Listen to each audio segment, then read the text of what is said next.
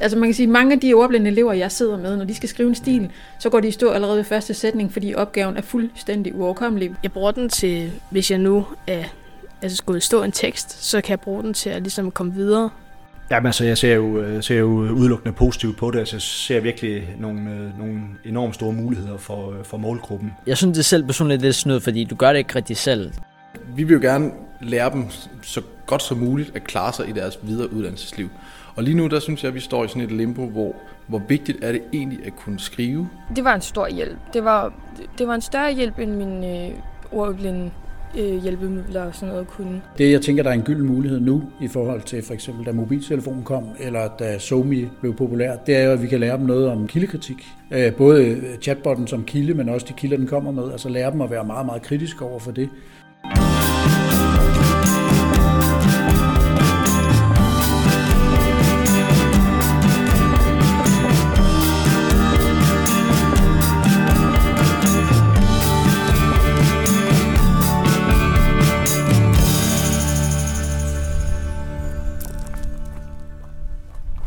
Jeg er parkeret ved Holtehus Efterskole i Gilleleje. Har bor lige godt 90 elever, og de er her, fordi de er ordblinde. De kan komme her allerede fra 8. klasse, og undervisningen, de får, har allerede en hel del år været knyttet op på digitale hjælpeprogrammer og apps.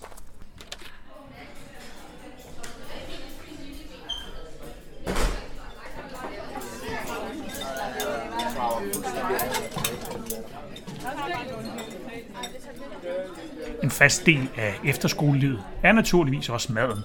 I dag er der en temmelig traditionel, nogen vil sige gammeldags, men altså også ganske velsmagende sammenkogt ret med ris på menuen. Men øh, i skolens klasselokaler, der banker fremtiden for alvor på.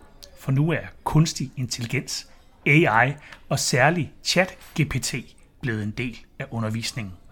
For eksempel for Benjamin, der går i 10. klasse. Jeg bruger den til, hvis jeg nu er altså skulle stå en tekst, så kan jeg bruge den til at ligesom komme videre, øh, som er en hjælpefunktion, som jeg bruger. For eksempel hvis jeg er i gang med at skrive en stil, eller en novelle, eller et eller andet, vi er i gang med at lave i skolen, så er det ligesom til hjælp til at komme videre i selve, i selve teksten, hvis der, hvis der er noget, jeg går i stå i. Hvad gør du så, sådan helt, helt lavpraktisk? Hvad, hvad skriver du? Mm, for eksempel, hvis det nu handler om en person, så kan jeg skrive om nogle fakta. Altså for eksempel skrive en masse fakta om øh, Tove Ditlevsen og så kommer den op med en masse fakta, øhm, som jeg kan måske bruge til at komme videre, hvis der nu er det, jeg er i gang med at lave. Hvad siger du til dem, som siger, at det er snyd, når man bruger det her? Er det snyd? På en måde, på en måde ikke, fordi at man kan bruge den til snyd, men man kan også bruge den til at komme videre i teksten, synes jeg personligt. Jeg synes ikke, det er et snydprogram. Jeg synes, det er et hjælpeprogram til, at hvis, hvis der er nogle ord, som man ikke har hørt eller set før, at man ligesom kan bruge det i ens tekst, hvis det giver mening og har en forståelse for det. Hvor stor en hjælp er det for dig? Altså, i det, jeg har brugt, har det, har det hjulpet mig meget. I, I, hvis jeg nu, som sagt, har gået i stå en tekst, at jeg ligesom kan komme videre med, med nogle ord. Øhm, og ligesom gøre, at den kan blive forlænget lidt mere, end hvis jeg ikke havde det. Det er nemmere at skrive svære ord, hvis det giver mening. At måske noget, noget info, du ikke selv ville kunne finde på lige med det samme, at du ligesom kan tage hjælp ved, ved, ved kunstig intelligens. En anden af dem, der spiser sammenkogt ret på Holtehus Efterskole i dag, er lærer Christian Geusen. Han er ikke i tvivl. Udviklingen af kunstig intelligens gør en kæmpe forskel for eleverne på efterskolen. Jamen primært så ser jeg, at øh, der er to områder, hvor det kan hjælpe vores elever, og hvor vi har en forpligtelse til at øh, altså lære dem det og give dem de kompetencer. Øhm, og det jeg ser det, det er, at det kan, chatbotten kan producere noget tekst ganske hurtigt, øh, sådan noget brødtekst, for eksempel hvis man nu skulle lave en opgave om det moderne gennembrud, noget dansk der, så vil den rigtig hurtigt kunne fortælle, hvad er det moderne gennembrud, og øh, give sådan et, et overblik over det. En tekst, som vil tage rigtig lang tid for ordblinde at skrive. Og så kan man sige, sådan en opgave vil så nok have en del 2, hvor de for eksempel selv skulle vælge et billede og analysere. Der synes jeg måske ikke, de skal bruge det, men den her sådan øh, kedelige teori brødtekst, der skal skrives, synes jeg, de kan bruge. Så den kan producere noget tekst hurtigt, som vil tage rigtig lang tid for dem, øh, som ikke kræver det store, men er sådan lidt i godsøjne stavearbejde. Så den anden ting, det kan, det er, at den kan øh, få overblik over et vidensområde rigtig hurtigt i forhold til, hvad, øh, hvad de selv kan. For når de googler, øh, for eksempel i går havde vi om et billede, der var malet til den spanske borgerkrig, så synes de, det er rigtig svært, når de søger på den spanske borgerkrig, og så får en hel masse hits, og skal prøve at sidde og, og overskue dem. Der kan de øh, igen med ChatGPT spørge den, hvad det er, og så kan de jo stille spørgsmål videre. Hvem vandt den? Øh, og på den måde kan de sådan meget, meget hurtigt få et overblik over øh, et stort emne. Så, så de to områder, synes jeg, det kan hjælpe vores, øh, vores elever til at hvad skal man sige, komme up to speed øh, med nogle andre, øh, med, med almindeligt øh, læsende og stavende elever. Men den teknologiske udvikling har ikke kun gjort Christian Geosens gerning som lærer for ordblinde lettere. Den har også skabt en grundlæggende tvivl. Vi vil jo gerne lære dem så godt som muligt at klare sig i deres videre uddannelsesliv. Og lige nu, der synes jeg, at vi står i sådan et limbo, hvor, hvor vigtigt er det egentlig at kunne skrive, og hvor vigtigt er det egentlig at kunne øh, læse mange kilder og så stykke dem sammen til din egen opgave. Kunstig intelligens banker for alvor på døren til den danske skole. Og i den her udgave af Didakter, der sætter vi altså fokus på, hvad det kan, skal eller om det overhovedet må betyde noget for de elever, der enten er læsesvage eller ordblinde. Vi vender tilbage til Holdehus Efterskole senere, men først så tager vi lige turen til Pilegårdsskolen i Tornby. Jeg hedder Maria Fransen Sanko, og jeg er lærer i Tornby Kommune. Øh, har været det i 15 år, og jeg er så også øh, læsevejleder og ordblindelærer. Maria Fransen Sanko er også forfatter til en helt ny fagbog for børn om ordblindhed, som Alenia lige har udgivet under Fagklub. Men her nu er det altså ikke den, der er i fokus. Det er til gengæld Marias tanker om, hvordan kunstig intelligens kan hjælpe de ordblinde og læsesvage elever man kan se på en masse udfordringer i forbindelse med det her AI, at der, man kan blive enormt øh, frustreret og bekymret for, hvad det kan udvikle sig til. Samtidig så er der også rigtig mange muligheder i det. Øh, og jeg synes jo, det er dem, vi skal kigge på, se på det i et ressourceperspektiv, fordi jeg tænker, at der vil være nogle elever, som sidder og har det svært sprogligt, eller har svært ved at udtrykke sig, som faktisk vil have mulighed for at komme langt mere til ord, end de gør i dag gennem det her AI. Altså man kan sige, at mange af de ordblinde elever, jeg sidder med, når de skal skrive en stil, så går de i stå allerede ved første sætning, fordi opgaven er fuldstændig uoverkommelig. Hvordan skal jeg formulere mig? Maria, hun har sagt, at både skal, jeg både skal tænke i indledning, og, en, og der skal være en midte, der skal være en afslutning. Der er nogle sproglige øh, krav til den her, der er nogle indholdsmæssige krav til den her stil, og så er det det hele, det brænder sammen, fordi arbejdshukommelsen i forvejen er under pres, når man skal formulere sig. Man kan sige, hvis man gik ind og sagde, nu skal du fortælle en historie om øh, det og det og det, og det går man ind og skriver ind i sin chat-GPT, så har man måske allerede de første 300 ord, som man kan sidde og pille i. Og det betyder, at man har en langt større chance for succes øh, inden, for, øh, inden for den her stileskrivning, end man ellers ville have. Og det ser jeg egentlig ikke som snyd, fordi man er nødt til stadig at forholde sig til hver enkelt sætning. Er den god nok? Passer det til det indhold, jeg har? Forholder den sig til de krav, Maria har stillet? Eller skal jeg faktisk forfra og, og lave en helt ny prompt til min chat-GPT? Og i den, altså, i den proces sker læringen, fordi man er nødt til at forholde sig til det indhold og det sprog, øh, AI laver. Og så kan det godt være, at det ikke er mig, der har siddet og skrevet, eller eleven, der har siddet og skrevet det fra bunden, men eleven får en helt anden sproglig opmærksomhed og et helt andet overskud øh, i sin stileskrivning, fordi man ikke skal sidde og producere det hele fra bunden af. Og det kan jeg sagtens se nogle muligheder i, også i forhold til, øh, at øh, det kan godt være, at det er snyd at bruge det til en test, men den test, eleverne har i stil, det er tre og en halv time af deres liv. Øh, og jeg kan godt lide at undervise frem mod, at øh, eleverne bliver livsduelige, altså kan gå ud af skolen og rent faktisk fungere, frem for at øh, sige, det, I, I må ikke bruge det her værktøj, det er forbudt, det er snyd. Øh, så vil jeg egentlig hellere sige, hvordan kan vi bruge det på en ordentlig måde, så I også er, er klar til at komme ud i livet efterfølgende. Så skriver jeg halvdelen af teksten, og så står jeg og siger, at den kan, gider den vil sidde og rette nogle af ordene, og så skrive sådan, så det er mere forståeligt. Og så, så står jeg og spørger nogle gange, gider at lave det sidste af teksten. Jeg er tilbage på Ordblinde Efterskolen Holdehus, og jeg har sat mig med en anden af eleverne, Way. Nu er han klar til at fortælle både, hvordan han bruger kunstig intelligens, og hvad han tænker om det, når han bruger den. Hvad gør du så med det tekst, den øh, skriver ekstra? Så læser jeg det igennem, og, og så kigger på, det er, står rigtigt og står forståeligt, så andre kan forstå det. Fordi for det meste, når I bruger ChatGPT, så skriver den mange gamle danske ord, som I ikke hører nu til dags. Hvad vil du sige til dem, der siger, det der, det skulle da snyd? Mm, det er, jeg synes det selv personligt lidt snyd, fordi du gør det ikke rigtig selv, dog du spørger den, gider hjælpe dig. Men hvis du spørger den retter teksten, det er, det er mere hjælp end snyd, synes jeg. Men hvis du spørger den at lave det sidste arbejde, så vil jeg sige, det er snyd. Way skal ikke være bekymret for, om han snyder. I hvert fald ikke, hvis han bruger kunstig intelligens med omtanke. Sådan lyder det klare budskab fra en af landets mest erfarne undervisere af ordblinde og læsesvage, Michael Højbjerg fra firmaet Ordblindetræning. Det mener jeg på ingen måde er, er, er snyd. Altså man kan også vente den om i forhold til de allerede tilgængelige øh, teknologier, som ordblinde har brugt i, i mange år. Altså der er måske også tidligere huseret en myte øh, omkring, at det her øh, er snyd at anvende, men altså man kan sige, at teknologien er øh, kommet for at øh, blive, og jeg synes, vi skal lidt ud over den her gammeldags øh, tilgang til tingene i forhold til, at, øh, at vi betragter teknologi som, øh, som, som snyd. Jeg betragter det øh, derimod som en hjælp, og for nogle elever som en absolut afgørende hjælp for at kunne øh, navigere i, øh, i læringshøje med. Men altså, du lever af at undervise ordblind og læsesvage. Risikerer det her ikke ligesom at save den gren, du sidder på, fuldstændig af? Er man ikke også lidt bekymret? På ingen måde. Hvorfor ikke?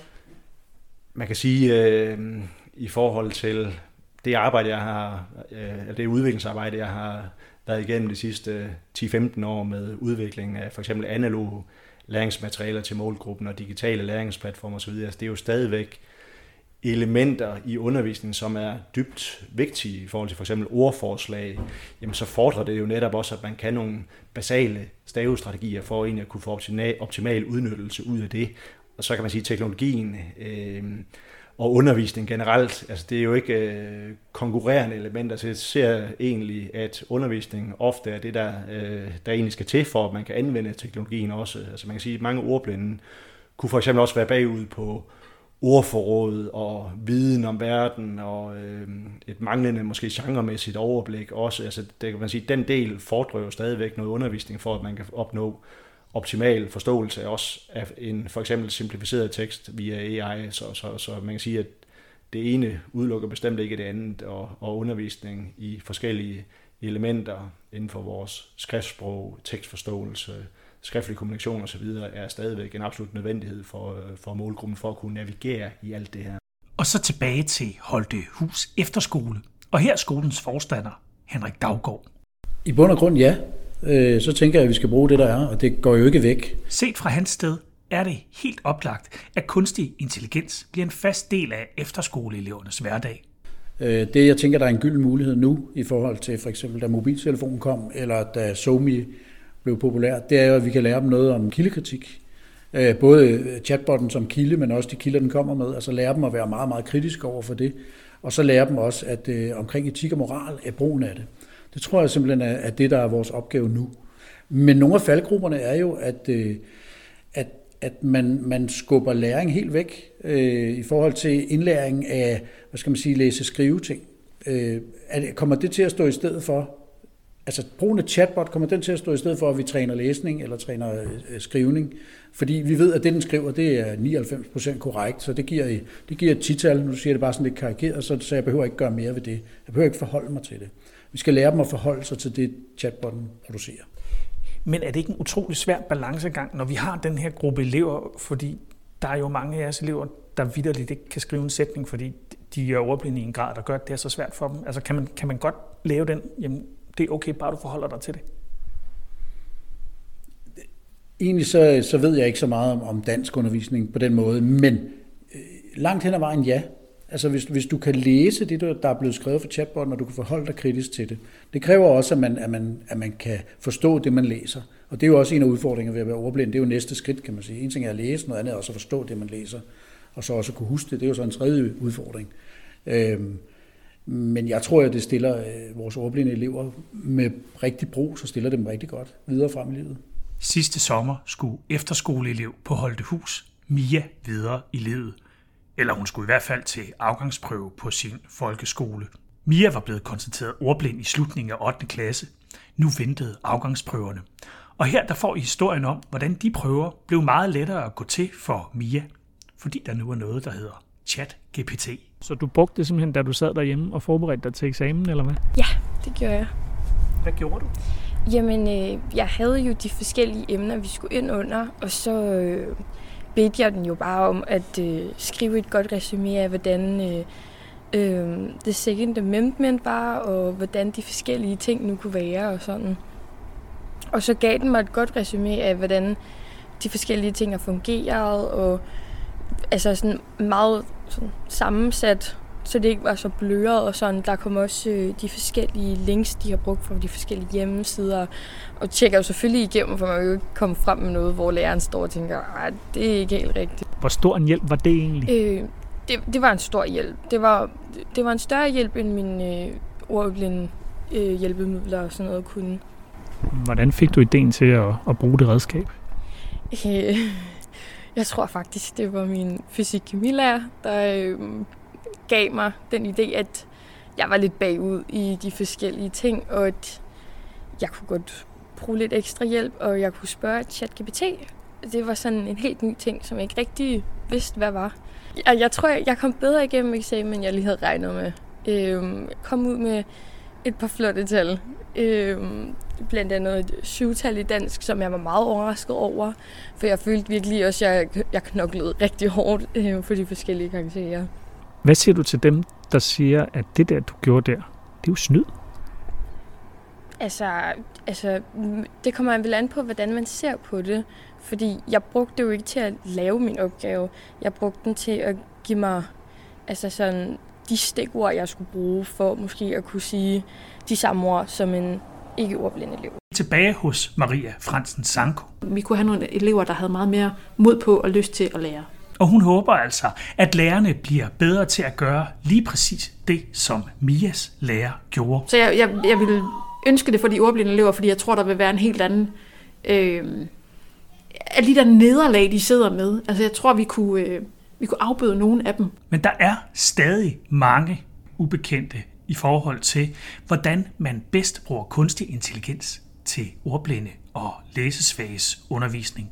Det, der mangler lige nu, det er jo didaktikken. Der mangler en, hvordan går vi til AI? Hvilken didaktik har vi? Hvordan stiliserer vi arbejdet med det?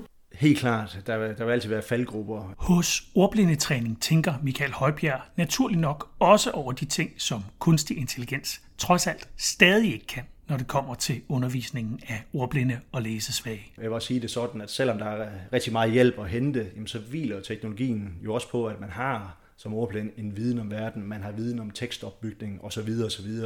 For eksempel kan AI jo godt hjælpe med at skrive en, øh, en tekst, der ser korrekt ud på papiret, så at sige, men det kan måske være svært for den ordblinde at gennemskue, om teksten egentlig indeholder de rette koder i for eksempel, altså i forhold til for eksempel, øh, hvad skal vi kalde det, modtagerforhold osv. osv. Så uanset, øh, så løser AI ikke alt og kan ikke erstattes af det, jeg kalder god gedigen undervisning. Øh, der jo samtidig så også spiller bold op af og er befordrende for anvendelsen af, af teknologien. Nu er jeg tilbage på Holtehus Efterskole, og den grundlæggende tvivl, som Christian Geosen går rundt med i forhold til, hvordan han bedst underviser sine elever i 2023. Vi vil jo gerne lære dem så godt som muligt at klare sig i deres videre uddannelsesliv.